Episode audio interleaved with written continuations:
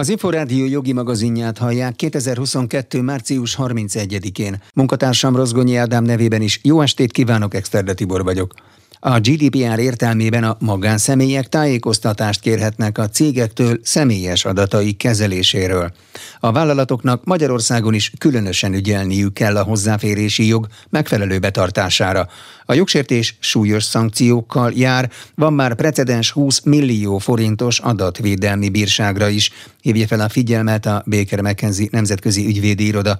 Rozgonyi Ádám elsőként az általános adatvédelmi rendeletről kérdezte Vári Csabát, a Baker McKenzie ügyvédi iroda adatvédelmi szakértőjét. A gé dé pé er az Európai Unió általános adatvédelmi rendelete. Ezt kétezer-tizenhatban fogadták el, és kétezer-tizennyolc május végétől alkalmazandó valamennyi európai tagállamban közvetlenül hatályos. Ugye ez, ez egy Európai Uniós rendelet, tehát nem kell, hogy a tagállamok külön jogi aktussal ezt, ezt beiktassák a tagállami jog, jogrendszerekbe, hanem közvetlenül hatályosul a tagállamokban. A gé dé pé er-nek az elsődleges célja az volt, hogy az addig viszonylag különböző módon kezelt személyes adatokat a tagállamok egységes elvek alapján, egységes szabályok mentén kezeljék. Ennek érdekében olyan alapvető szabályokat állapít meg, amelyek minden adatkezelő vagy adatfeldolgozó, akár Európai Unióban tevékenykedik,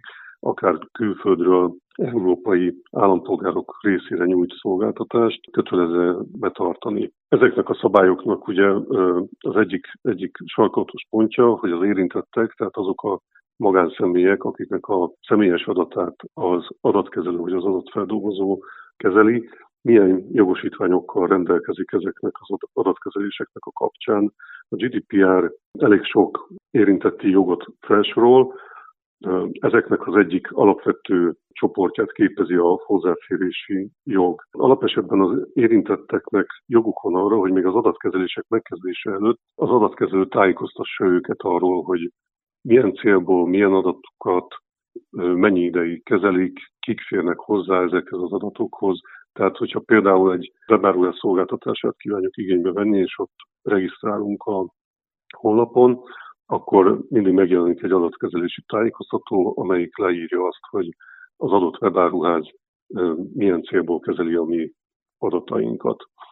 A, ezt hívjuk előzetes tájékoztatásnak, ez egy teljes körű tájékoztatást jelent, tehát az adatkezelőnek minden lényeges részére ki kell, hogy terjedjen a tájékoztatása az adatkezeléssel kapcsolatban, ideértve azt is, hogy, a, hogy az érintetteknek milyen jogaik vannak. Például az, hogy panasszal élhetnek az adatkezelővel szemben, adott esetben bírósághoz is fordulhatnak. A hozzáférési jog konkrétan azt jelenti, hogy egy adatkezelés során, tehát hogyha az előző példánál maradunk, a webáruház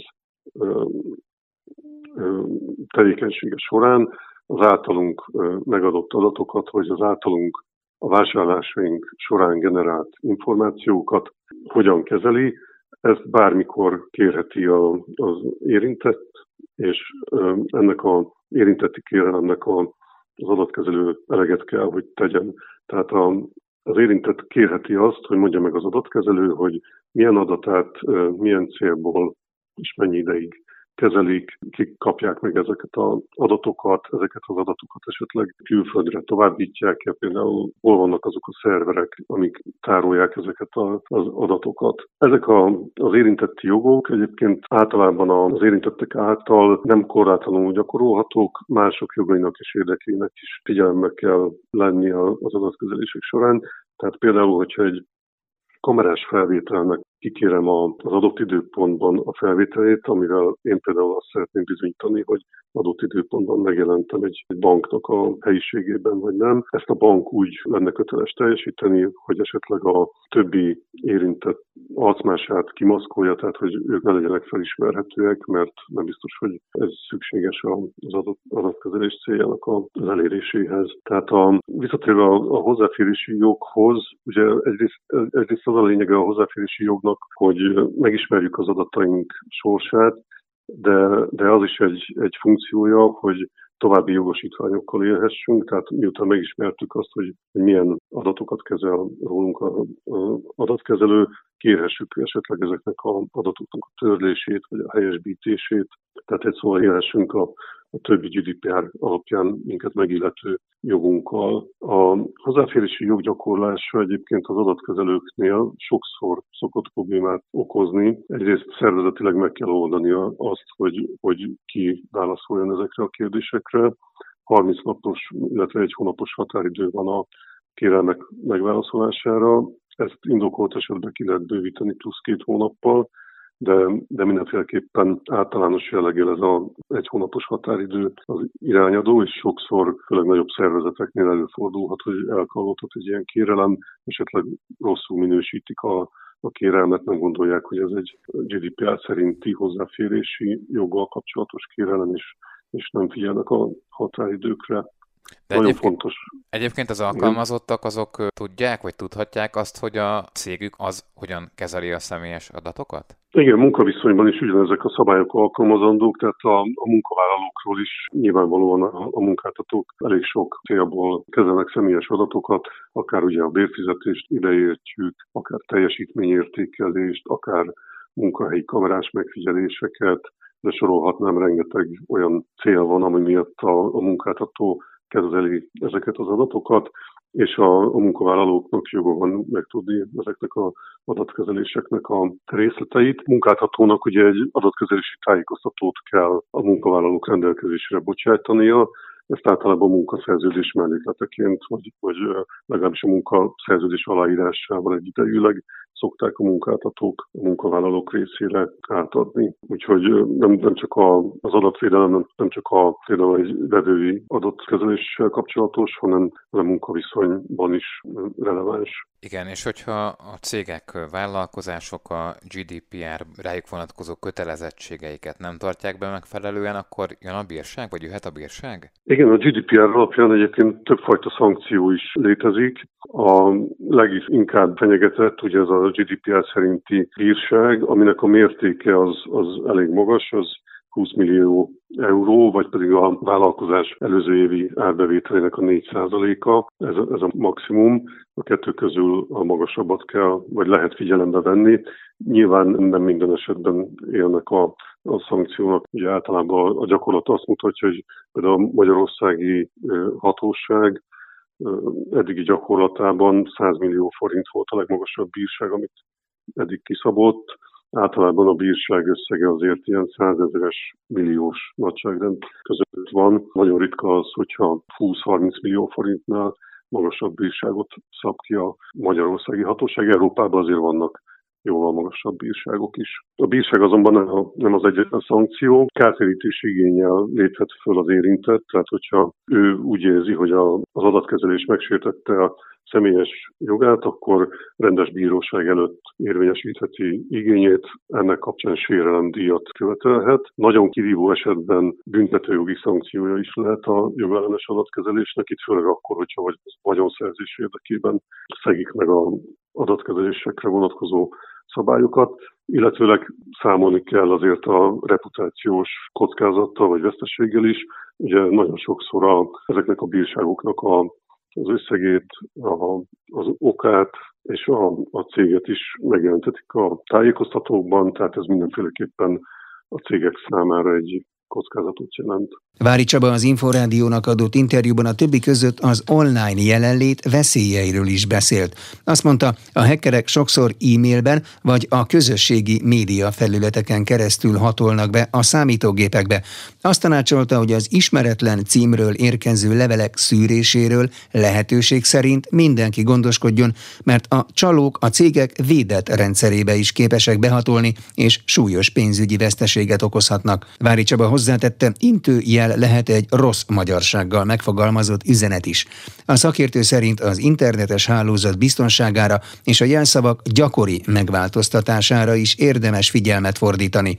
Az adatvédelmi szakértővel Rozgonyi Ádám beszélgetett. Talán nem túlzás azt állítani, hogy egymás után éri hát kis túlzásra az egész emberiséget, különböző válságok sorozata, legyen az a járványból fakadó gazdasági vagy bármilyen egyéb természetű válság, és itt Európára vonatkoztatva pedig egy háborús konfliktus van. A személyes adatok védelme ilyen változó környezetben és változó viszonyok között hogyan változik, hogyan alakul? Én azt mondanám, hogy a digitalizáció elterjedésével mindenféleképpen növekszik a személyes adatokkal kapcsolatos kockázat, tehát ezért a gazdaság is, ahogy a Covid-járvány kapcsán rohamos léptekkel áttért a digitális megoldásokra, és egyre több digitális megoldást alkalmaznak a cégek, különböző vállalkozások. Ez megnöveli a személyes adatokkal kapcsolatos kockázatot, de ide sorolhatjuk akár a háborús konfliktusokat is, ugye tudva levő, hogy például az ukrajnai beavatkozás előtt már, már bizonyos kriptoháború lezajlott a felek között. Ennek kapcsán nem is igazából az érintettek jogai csorbulnak leginkább, hanem ezek a cyber támadások, ezek leginkább a az állami szervek ellen irányulnak, illetve a kritikus infrastruktúrákat célozzák. Ezzel mindenféleképpen számolni kell. Korábban is volt már nagyon sok példa arra, hogy különböző zsaroló vírusok megjelentek, és ö, meg tudták legalábbis ö, időlegesen állítani a gazdaság fejlődését, nagyon sok károkat tudnak okozni, úgyhogy mindenféleképpen ezek a veszélyek és újfajta kihívások, ezek az adatvédelem területén is jelentkeznek. Aktuális fejleményként tudom megemlíteni, hogy például múlt hét pénteken az Európai Bizottság és az Amerikai Egyesült Államok bejelentette, hogy megállapodtak egy új transzatlanti adattovábbítási mechanizmusnak a létrejöttéről, elvi síkon, tehát a részletek még nincsenek kidolgozva,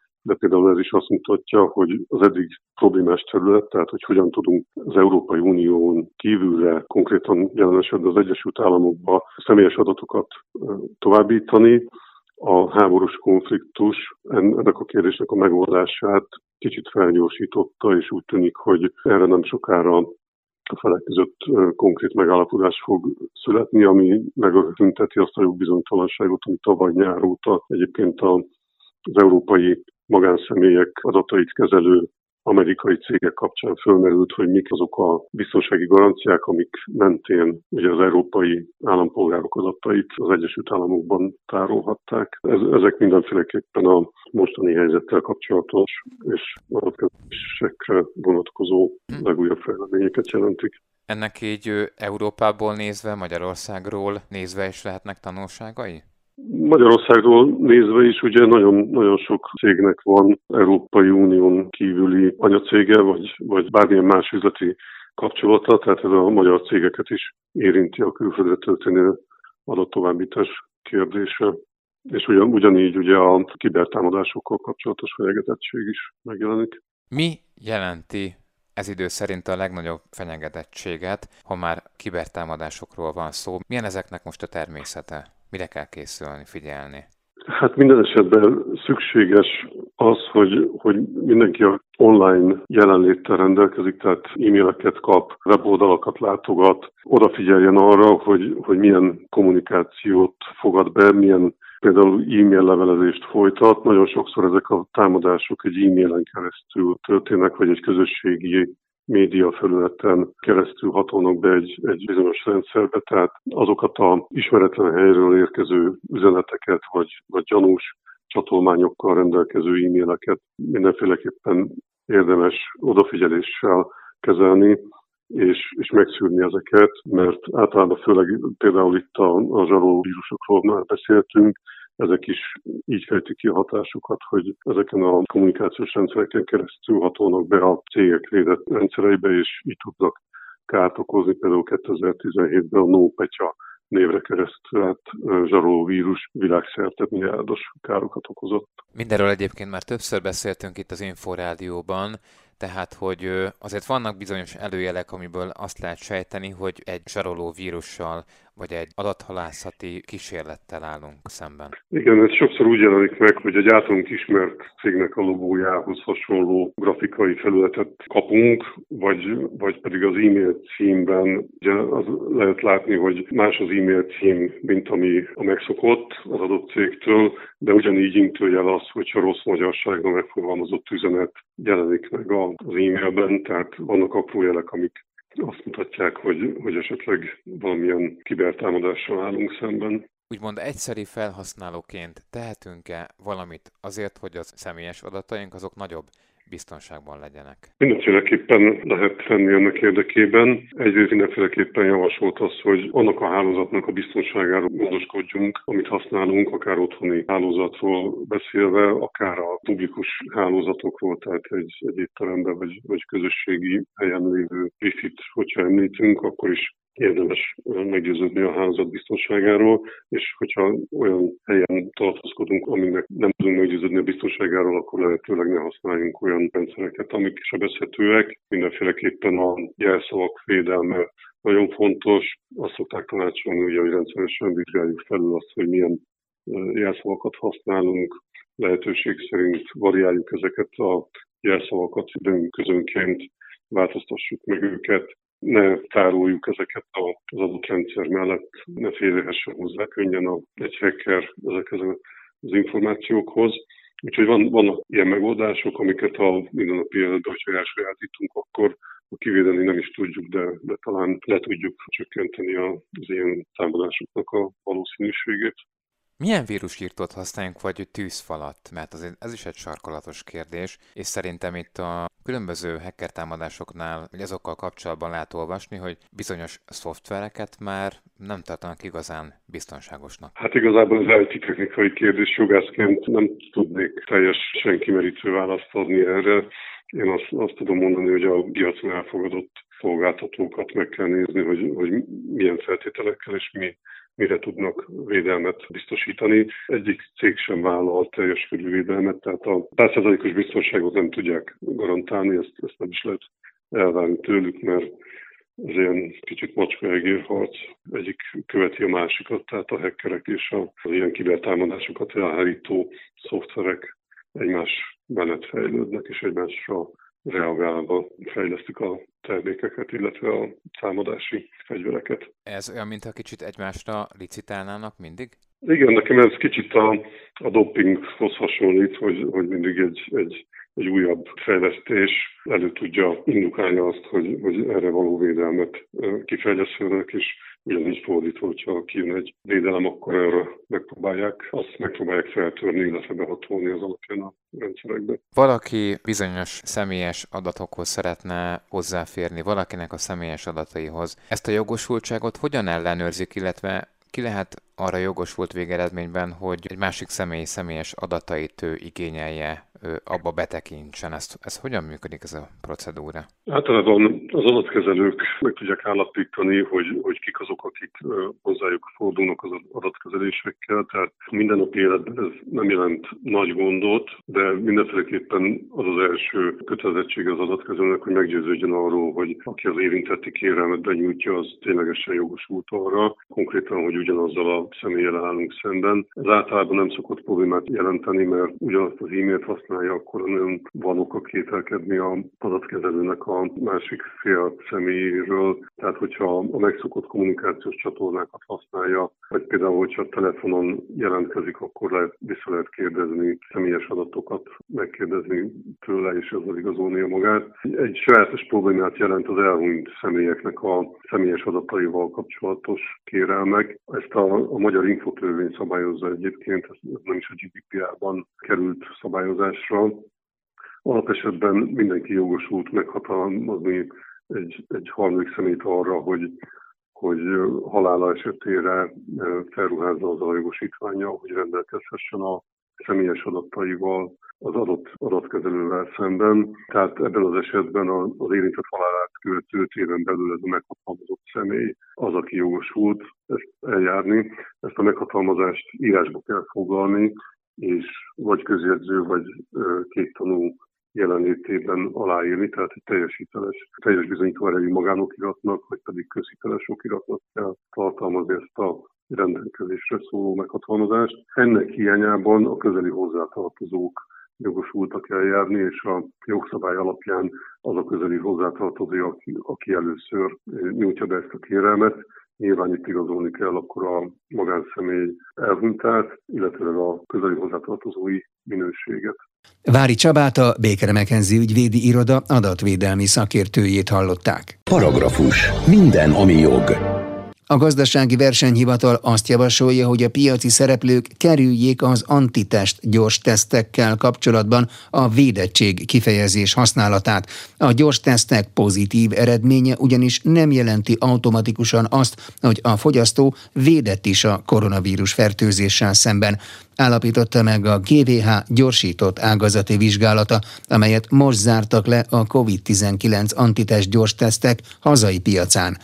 A részletekről Sipos Ildikó kérdezte Gondolovics Katalint, a Gazdasági Versenyhivatal szóvivőjét. Jelen gyorsított ágazati vizsgálatban az antitest gyors teszteket vizsgálta fogyasztói és versenypolitikai szempontból. A versenyhivatalhoz több piaci jelzés is érkezett azzal kapcsolatban, hogy a, a teszteket népszerűsítő hirdetések alapján túlzott elvárások alakulhatnak ki a fogyasztókban.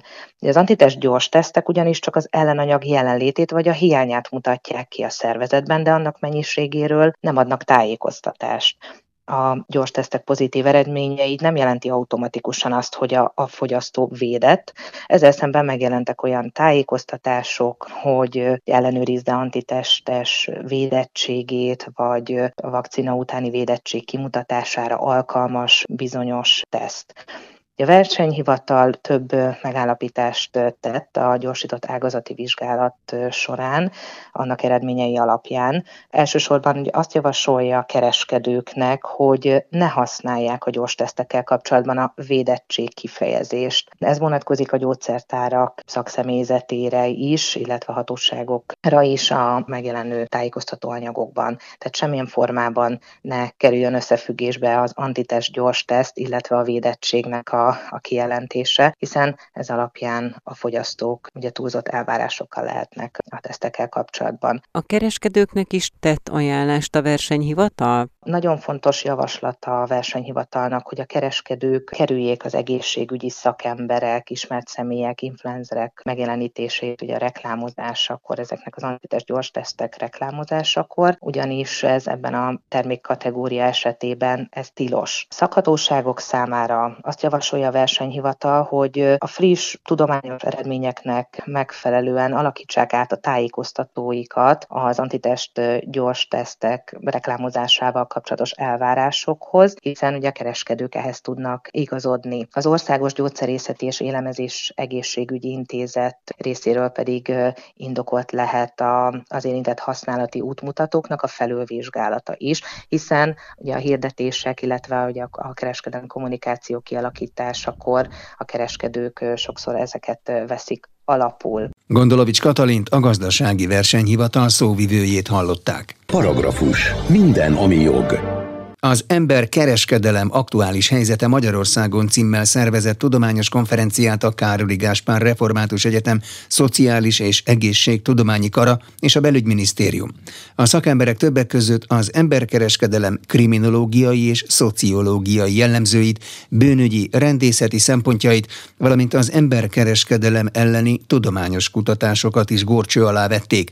Tatár Tímea kérdezte Szuhi Róbertet, az intézmény oktatási rektor helyettesét. Úgy gondoljuk, hogy ez egy olyan probléma, amely nem csak Magyarországot érinti, hanem valóban egy globális kérdés. A napjainkban az ukrajnai válság helyzetből kifolyólag egyre több ember kényszerült elhagyni az otthonát, és úgy gondoljuk, hogy számos bűnözői csoport ebben lehetőséget lát, hogy a kiszolgáltatott embereknek a kizsákmányolását, kihasználását valamilyen úton, módon megtegye. Itt alapvetően szervezett bűnözői csoportokról van szó, akik hasznot szeretnének húzni ebből a súlyos helyzetből. Az emberkereskedelemmel kapcsolatosan a magyar szabályozás rendkívül szigorú és széleskörűen bünteti, azonban rendkívül komoly a látencia, hiszen a társadalomnak a tagja, illetve a sokszor a szakemberek, a jogászok sincsenek tisztában azzal, hogy melyek azok a tényállások, melyek azok a magatartások, amelyek büntetendők. Az elmúlt napokban, hetekben ugye a különböző segélyszervezetek, civil szervezetek is felhívták arra a figyelmet, vagy próbálják felhívni arra a figyelmet, hogy az Ukrajnából érkező menekültek ne váljanak az emberkereskedők áldozataivá. Vannak arra utaló jelek, hogy az emberkereskedelem az most ott a magyar-ukrán határ közelében fellendülhetett? Ne legyünk naívak, ne legyenek illúzióink, feltehető, hogy az ilyen helyzetekben is bűnözői csoportok, bűnözői szervezetek megjelennek, és megpróbálják valamilyen fajta sokszor trükkös, vagy netán kényszerített módon kizsákmányolni. Leginkább a fiatalok, kiskorúak, a gyerekek vannak ennek a legnagyobb veszélynek kitéve, hiszen sokszor a szüleiktől elszakíthatók, elrabolhatók, eladhatók és különféle úton módon kizsákmányolhatók. Azt gondolom, hogy a szociális munkások, a segélyszervezetek munkatársai, a jogászok, az adminisztráció, a közigazgatás nagyon-nagyon fontos, hogy éber szemekkel járjon, és minden olyan fajta magatartást, olyan fajta lehetőséget feltárjon, notifikáljon, és az illetékes hatóságok számára jelezzen, ahol az emberkereskedelem gyanúja megjelenik. Említette azt, hogy nagyon nagy a látencia ezen a területen. Lehet ennek az oka az, hogy az áldozatok tulajdonképpen első körben segítőként tekintenek az emberkereskedelem résztvevőire, és mire már rájönnek, hogy áldozatok lettek, akkor erre már késő segítséget kérni? Igen, ez persze nem csak a mostani válsághelyzettel függ össze, hanem ez egy általános probléma, hogy valójában valamifajta segítségért, vagy éppen egy másik országban megszerzendő jobb állás, jobb jövő reményében vállalnak el valamilyen fajta állás lehetőséget, szállás lehetőséget, bármit, és ezt követően, amikor megérkeznek különféle anyagi erőforrások nélkül, helyismeret, igen gyakran nyártudás nélkül, akkor szembesülnek azzal a ténnyel, hogy valójában őket dolgoztatják, szexuálisan kizsákmányolják, vagy ezt kapcsolódóan bármilyen más egyéb bűncselekményt követnek el, vagy próbálnak meg elkövetni velük szemben. Azt gondolom, hogy itt is a nemzetközi összefogás a legfontosabb, és az, hogy a hatóságok együttműködve más hatóságokkal képesek legyenek ezeket a szervezett bűnözői csoportokat minél szélesebb körben feltárni. De azt gondolom, a legfontosabb az, hogy helyben, hogyha bárki ilyen magatartást észlel, akár egy szociális munkás, akár egy segélyszervezet munkatársa, megtegye a szükséges intézkedéseket haladéktalanul, hiszen csak így lehet hatékonyan fellépni egy ilyen rendkívül súlyos és társadalmilag ennyire veszélyes és káros tevékenységgel szemben. Szuhi Róbertet, a Károli Gáspár Református Egyetem oktatási rektor helyettesét hallották. Paragrafus. Minden, ami jog. Az átlagosnál enyhébbnek ígérkezik idén a kátyú szezon a csapadékszegény időjárásnak köszönhetően. A részletekről Bauman-Tuka Nikoletta kérdezte Lambert Gábort, a Magyar Biztosítók Szövetségének kommunikációs vezetőjét. Egy átlagos évben több ezer kátyúkár van a közutakon. Nagyjából a Magyar Közút kezelően ezer kátyúhibát regisztrál, illetve kátyú bejelentést regisztrál egy évben. A budapesti közúthoz olyan négy-ötszáz érkezik, és hát ehhez még jönnek hozzá az egyéb önkormányzatoknál bejelentett kátyúkárok. Most úgy tűnik, hogy mivel csapadékszegény volt, és nem voltak igazán nagy fagyok az elmúlt hónapokban, az elmúlt télen, ezért várhatóan kevesebb kátyúhibátról tesznek említést az autósok, mint a korábbi években. De így is azt lehet mondani, hogy átlagosan egy olyan több ezres kátyú bejelentés érkezik a közútkezelőkhöz, illetve hát a biztosítókhoz. Abban az esetben, hogyha megtörtént a baj, akkor hova forduljunk, és hogyan tegyük meg a bejelentést? Két lehetőség van. Ha rendelkezünk külön kátyú biztosítással, akkor a biztosítónkhoz kell fordulni, és ő kezeli tovább az ügyet, ő intézi, ő rendezi a közútkezelővel a további dolgokat. Amennyiben viszont nem rendelkezünk kátyú biztosítással, akkor közvetlenül a közútkezelőhöz kell fordulni, tehát országutak esetében a Magyar Közút zé er té-hez, a fővárosi kátyúhibák, kátyúgondok esetén a Budapest Közút zé er té-hez, illetve adott esetben az önkormányzathoz, az önkormányzathoz, amelyik kezeli az adott közutat. Alaposan kell dokumentálni, erre mindig felhívják a figyelmet, alaposan kell dokumentálni a bejelentésünket. Lehetőleg, ha olyan jellegű a sérülés, akkor vegyük igénybe a hatóság közreműködését is, készüljön hatósági jegyzőkönyv, de mindenképpen készítsünk fényképfelvételt, és pontosan tüntessük fel, hogy mi történt, hol történt, mikor történt. Jó az, hogyha tanunk is van, aki alátámasztja mindazt, amit leírunk.